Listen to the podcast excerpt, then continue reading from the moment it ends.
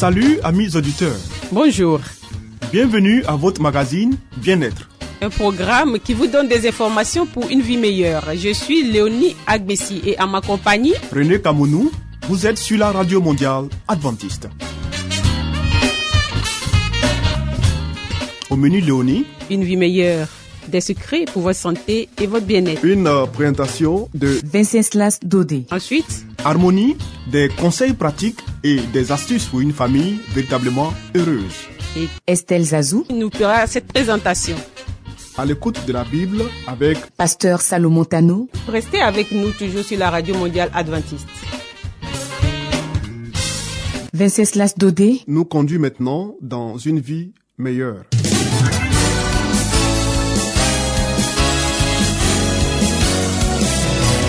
Et voici maintenant votre émission de santé pour une vie saine et heureuse.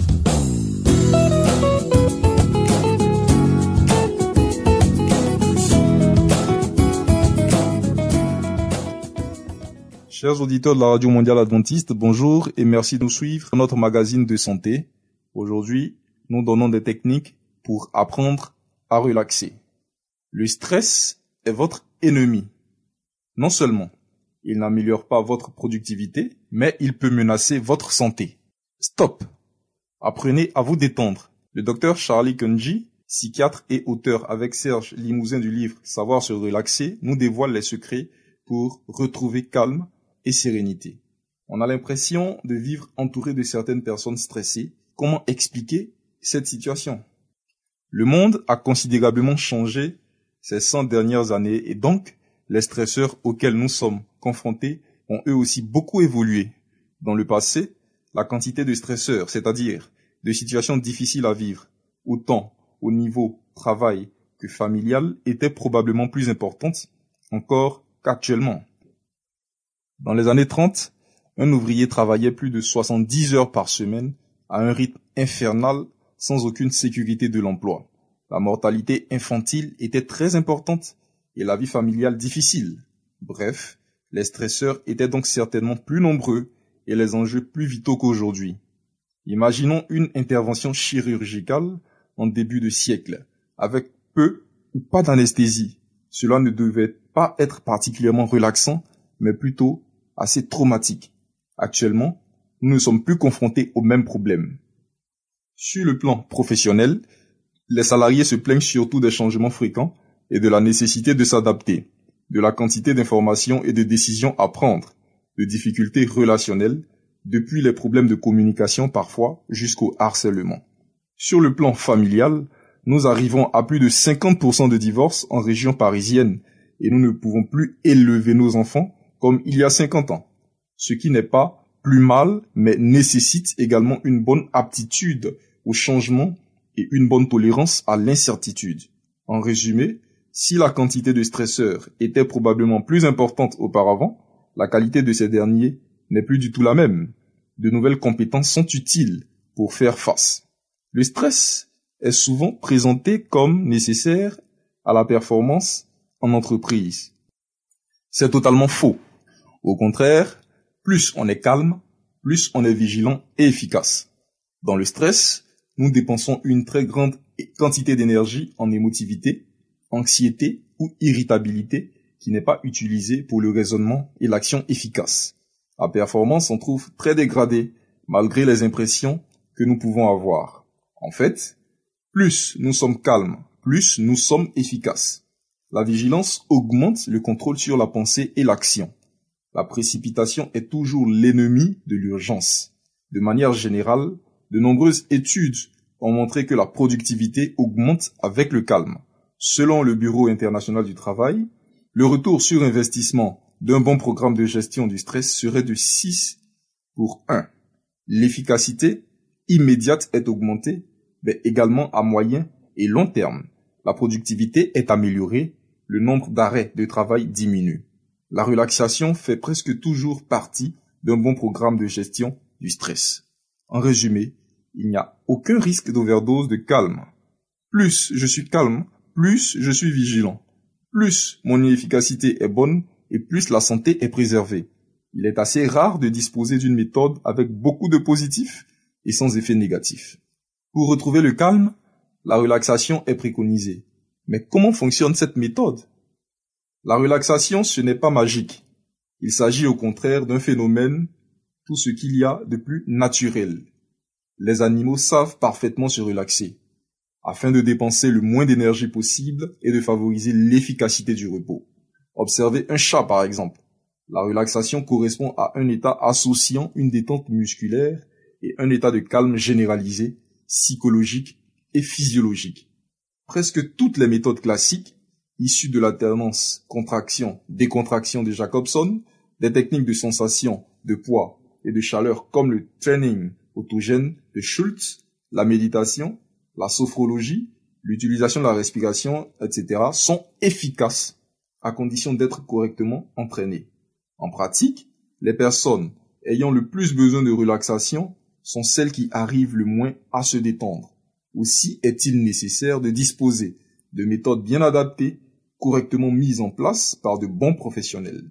Notre livre avec Serge Limousin explique une façon de procéder qui permet de mieux cerner et mettre au point son propre programme de relaxation taillé sur mesure.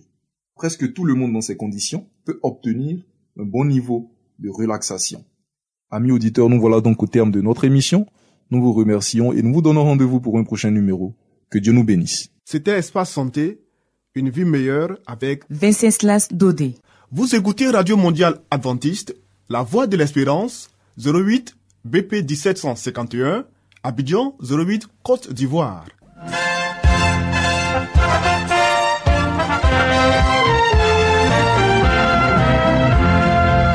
Harmonie, des conseils pratiques et des astuces pour une famille véritablement heureuse. Estelle Zazou, Pour vous entretenir.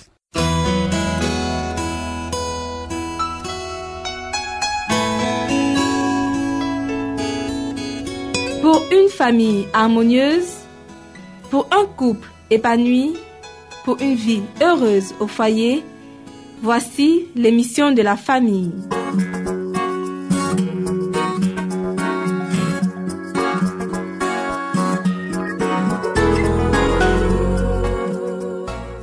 Amis auditeurs, bonjour. C'est un réel plaisir pour nous de vous avoir à l'écoute de la Radio Mondiale Adventiste, plus précisément dans votre émission sur la famille. Merci de nous suivre. Alors le thème de ce jour est Des aides pour la mère. Les enfants doivent prêter leur concours dans le cercle familial. Les enfants, comme les parents, ont des devoirs importants à remplir. Il faudrait leur enseigner qu'ils font partie intégrante du foyer. Ils y sont nourris, vêtus, soignés et aimés. En reconnaissance de ces nombreux bienfaits, ils devraient participer au bien-être de la famille et s'efforcer de la rendre heureuse. Que chaque mère apprenne à ses enfants qu'ils sont membres de la cellule familiale et qu'ils doivent en partager les charges.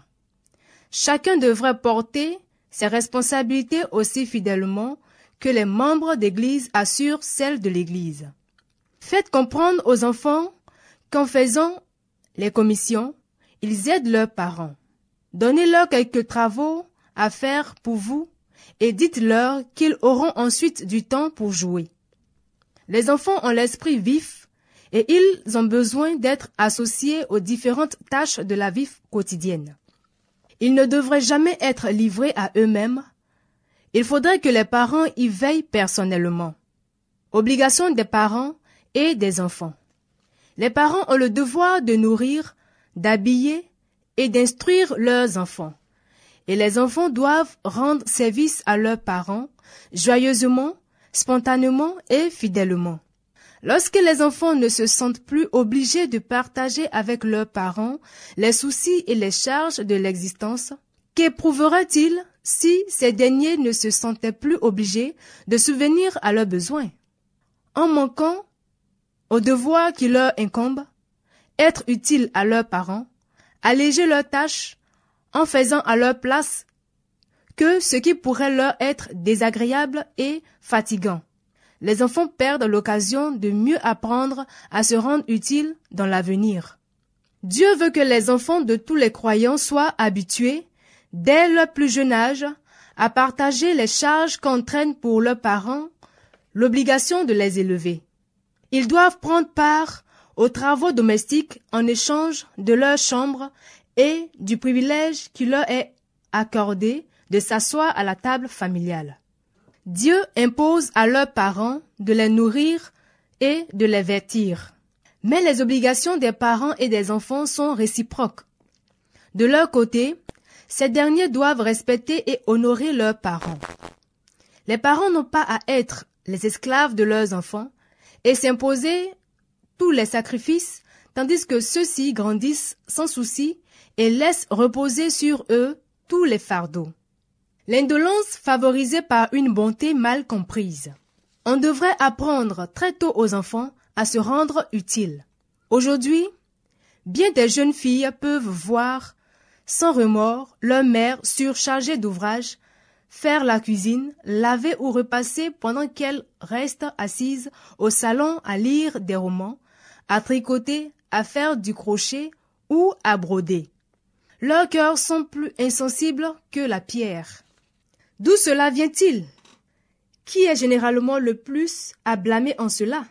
Les parents Ils ont oublié le bien futur de leurs enfants et, dans leur affection aveugle, ils les ont laissés grandir dans l'oisiveté ou s'occuper de choses sans intérêt, exigeant bien peu d'efforts physiques et intellectuels, tout en excusant l'indolence de leurs filles sous prétexte qu'elles sont chétives.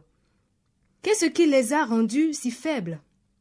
Souvent, ce sont les mauvais principes d'éducation de leurs parents.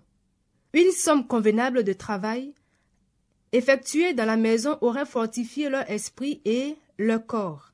Mais elles en ont été privées à cause des idées fausses de leurs parents et elles ont fini par prendre le travail en aversion. Si vos enfants n'ont pas été habitués à se donner de la peine, ils seront vite fatigués. Ils se plaindront bientôt d'avoir mal aux côtés, aux épaules, d'avoir les membres fatigués, et vous risquez, pris de pitié, de faire le travail vous-même plutôt que de les laisser souffrir un peu. Demandez d'abord de faire un travail peu pénible. Puis, augmentez peu à peu leurs tâches chaque jour jusqu'à ce qu'ils puissent travailler suffisamment longtemps sans être épuisés. Les dangers de l'oisiveté. Il m'a été montré que la paresse a été la cause de beaucoup de péchés. Ceux dont les mains et l'esprit sont actifs ne trouvent pas le temps de prêter l'oreille aux tentations de l'ennemi, mais les mains et les têtes oisives sont prêtes à se laisser entraîner par Satan. Quand l'esprit n'est pas convenablement occupé, il s'arrête à des pensées malsaines. Rien ne conduit plus sûrement au mal que d'éviter aux enfants toute responsabilité en les laissant mener une vie oisive et en permettant qu'ils ne fassent rien ou seulement ce qui leur plaît. L'esprit des enfants est vif et, s'il n'est pas absorbé par ce qui est bon et utile, il se tournera inévitablement vers le mal. Bien qu'il soit juste et nécessaire pour eux de se distraire, on devrait leur apprendre à travailler, à avoir des heures régulières consacrées aux exercices physiques ainsi qu'à la lecture et à l'étude. Veillez à ce qu'ils aient des occupations adaptées à leur âge et à ce qu'ils soient pourvus de livres utiles et intéressants. Une occasion utile est la meilleure sauvegarde. La meilleure sécurité pour les jeunes consiste à avoir une occupation utile. S'ils ont été habitués à travailler et à employer judicieusement leur temps, ils n'auront pas le loisir de gémir sur leur sort ou de se livrer à de futiles rêveries. Pour eux, le risque de contracter des habitudes malsaines et de faire de mauvaises rencontres sera moins grand. Si les parents ont tellement à faire qu'ils ne peuvent plus se consacrer utilement à leurs enfants, Satan, lui, saura les occuper. Les enfants devraient apprendre à porter les fardeaux. Il est une importante leçon dont les parents devraient prendre conscience, leurs enfants doivent participer aux travaux domestiques. Que les parents leur apprennent à acquérir le sens des réalités de la vie à comprendre qu'ils ont le devoir de se rendre utiles dans le monde. À la maison, sous la surveillance avisée de leur mère, garçons et filles devraient recevoir les premières instructions sur la façon de faire face aux obligations de la vie. L'éducation d'un enfant, dans le bien ou dans le mal, commence dès son plus jeune âge. Tandis que les aînés grandissent, ils devraient aider à prendre soin des plus jeunes membres de la famille. La mère ne devrait pas se fatiguer à faire le travail que ses enfants peuvent et devraient faire. Le partage des obligations procure des satisfactions. Parents, aidez vos enfants à accomplir la volonté de Dieu en s'acquittant fidèlement des devoirs qui leur incombent en tant que membres de la famille. Cela leur donnera une précieuse expérience et leur montrera qu'ils ne doivent pas ne penser qu'à eux-mêmes, ne faire que ce qui leur plaît ou les amuse. Enseignez-leur patiemment à faire leur part au sein de la famille, afin que leur effort pour partager les fardeaux du père, de la mère, des frères et sœurs soit couronné de succès. Ils auront ainsi la satisfaction de prendre conscience de leur réelle utilité. On peut apprendre aux enfants à se rendre utiles. De nature, ils sont actifs et aiment s'occuper. Cette activité est susceptible d'être canalisée dans le bon sens. On peut leur enseigner, dès leur plus jeune âge, à rendre chaque jour de menus services, chaque enfant ayant une tâche particulièrement remplie dont il est responsable devant ses parents ou son tuteur. Ils apprendront ainsi, dès leur prime jeunesse, à accomplir leurs devoirs, et ces petites tâches deviendront pour eux un plaisir. Elles leur procureront un bonheur qu'on ne peut obtenir qu'en agissant bien. Ils s'habitueront ainsi au travail et aux responsabilités et trouveront du goût aux occupations sérieuses, comprenant que la vie leur en réserve plus une importante que celle de se distraire. Le travail est bon pour les enfants. Ils sont plus heureux lorsqu'ils sont occupés d'une façon utile pendant la majeure partie de leur temps. L'accomplissement de, de devoirs bien remplis leur feront apprécier d'autant plus leur amusement inoffensif. Le travail fortifie à la fois le corps et l'esprit. Les mères peuvent trouver de précieux collaborateurs en la personne de leurs enfants. Et tandis qu'elles leur montrent comment se rendre utile, elles acquièrent elles-mêmes une meilleure connaissance de la nature humaine et de la manière de s'y prendre avec ces petits êtres. Elles gardent ainsi un cœur plein de chaleur et de jeunesse au contact de leurs enfants. Ceux-ci considèrent en retour leur mère avec confiance et amour et recherchent auprès de leur sauveur aide et assistance. Les enfants bien éduqués apprennent en avançant en âge à aimer le travail qui allège le fardeau de leurs amis. Ainsi prend fin la première partie de notre thème. Retrouvons-nous demain pour la suite. Que Dieu nous bénisse et à demain. C'était Harmonie. Des conseils pratiques et des astuces pour une famille véritablement heureuse. Vous écoutez Radio Mondiale Adventiste, La Voix de l'Espérance, 08 BP 1751, Abidjan 08 Côte d'Ivoire.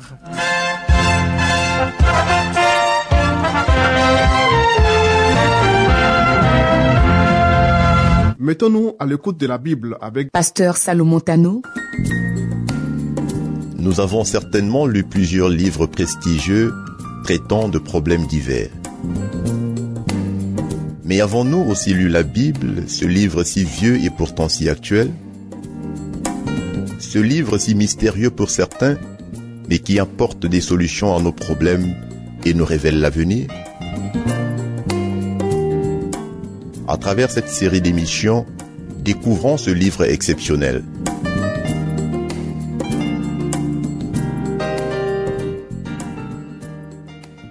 Amis auditeurs, salut. Nous sommes heureux de vous retrouver à notre émission à l'écoute de la Bible. Pour ceux qui nous prennent en marche, nous poursuivons avec notre étude de la parabole Les deux adorateurs. Lorsque le chant du coq vint lui rappeler les paroles du Christ, Pierre surpris et écœuré de son acte, se tourna et regarda son maître. Au même moment, Jésus posa sur son disciple un regard où s'élisait à la fois la tristesse, la compassion et l'amour.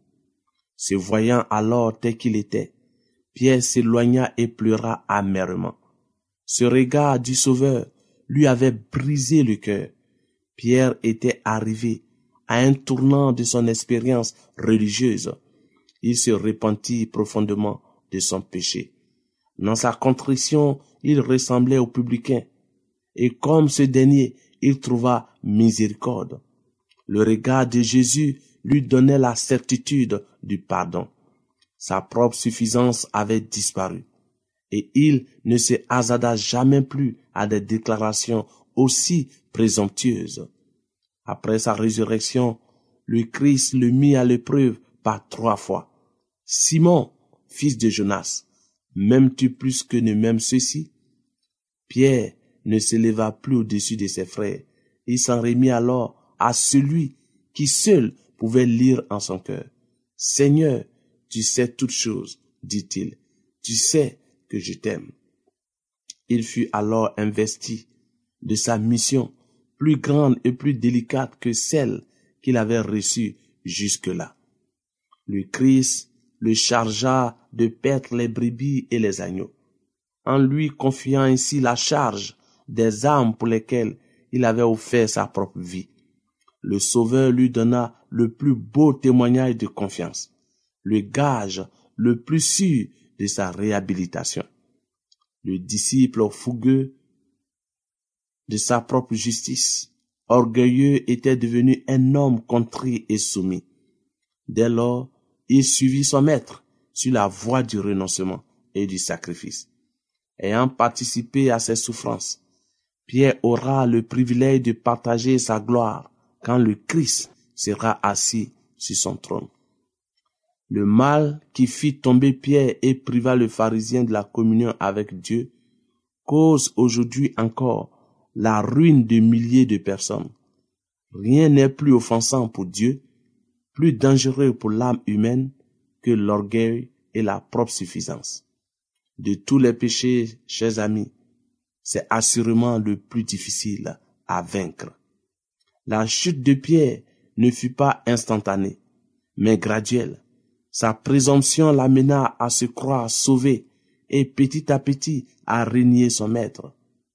Nous ne devons jamais nous fier à nous-mêmes, ni penser que nous sommes à l'abri de la tentation tant que nous sommes ici-bas.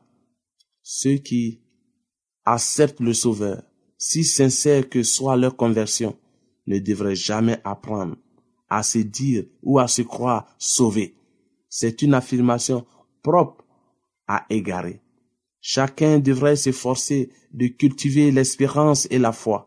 Mais alors même que nous nous donnons à Jésus et que nous avons l'assurance d'être acceptés de lui, nous ne sommes pas encore à l'abri de la tentation. La parole de Dieu nous dit, plusieurs seront purifiés, blanchis et épurés.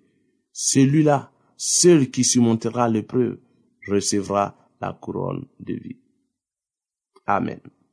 Ceux qui se convertissent et qui disent dans leur premier élan de foi, je suis sauvé, courent le risque de mettre leur confiance en eux-mêmes. Ils perdent de vue leur propre faiblesse et leur besoin constant de la force divine. Ils ne sont pas préparés à lutter contre les stratagèmes de Satan et devant la tentation, plusieurs comme tombent dans le gouffre. Ah, voici l'avertissement qui nous est adressé, chers amis, que celui qui croit être debout prenne garde de tomber. Nous défier de nous-mêmes et ne dépendre que du Christ, voilà notre unique sécurité. Pierre avait besoin de connaître ses défauts et de sentir combien la grâce et la puissance du Christ lui étaient nécessaires. Le Seigneur pouvait non pas lui épargner l'épreuve, mais le préserver de la défaite. Si Pierre avait pris garde à l'avertissement du Maître il aurait veillé, prié et marché avec crainte et tremblement, de peur de trébucher. Il aurait reçu le secours divin et Satan n'aurait pas eu la victoire. La chute de Pierre, chers amis, fut causée par la confiance qu'il avait en lui. Et c'est par la repentance et l'humiliation qu'il se releva. Son expérience constitue un encouragement pour chaque pécheur que nous sommes, chaque pécheur repentant. Malgré sa faute si grave, il ne fut pas abandonné à son sort. Les paroles du Christ restaient inscrites en son âme. J'ai prié pour toi, afin que ta foi ne défaille point. Alors qu'il était en proie au plus cuisant remords, le souvenir de cette prière et le regard compatissant du Sauveur lui rendit l'espoir. Après sa résurrection, le Christ se souvint de son apôtre et par un ange confia ce message aux anges et aux femmes. Allez dire à ses disciples et à Pierre qu'il vous précède en Galilée. C'est là que vous le verrez. La repentance de Pierre fut acceptée par le Sauveur qui pardonne les péchés. Oui, la même compassion qui permit à l'apôtre d'être sauvé s'étend à toute âme qui a succombé à la tentation. Merci pour votre aimable attention. Chers amis auditeurs, nous voici au thème de notre rencontre de ce jour.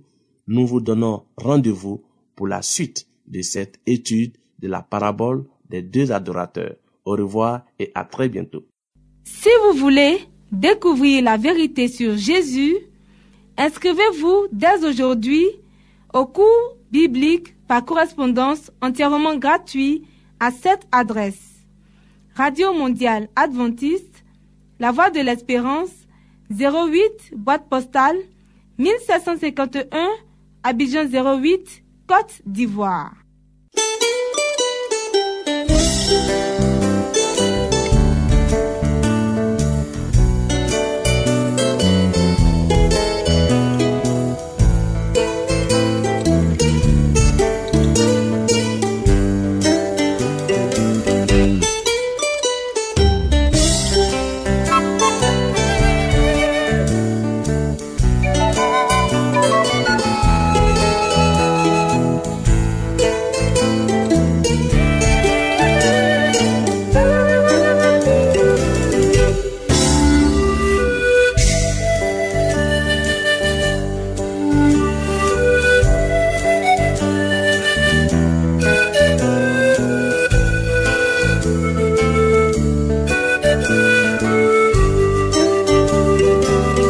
C'était à l'écoute de la Bible avec le pasteur Salomon Tano.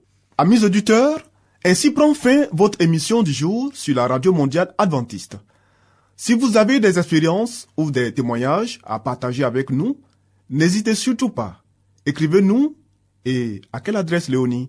À l'adresse suivante, la radio mondiale adventiste, la voix de l'espérance, 08 BP 1751, Abidjan 08 Côte d'Ivoire. Radio mondiale adventiste, la voix de l'espérance, 08 BP 1751, Abidjan 08 Côte d'Ivoire. Veuillez noter notre email, la voix de l'espérance, yahoo.com. La voix de l'espérance en un seul mot, yahoo.com. Bien entendu, la voix de l'espérance en minuscule. Oui. Nous attendons vos commentaires et vos questions.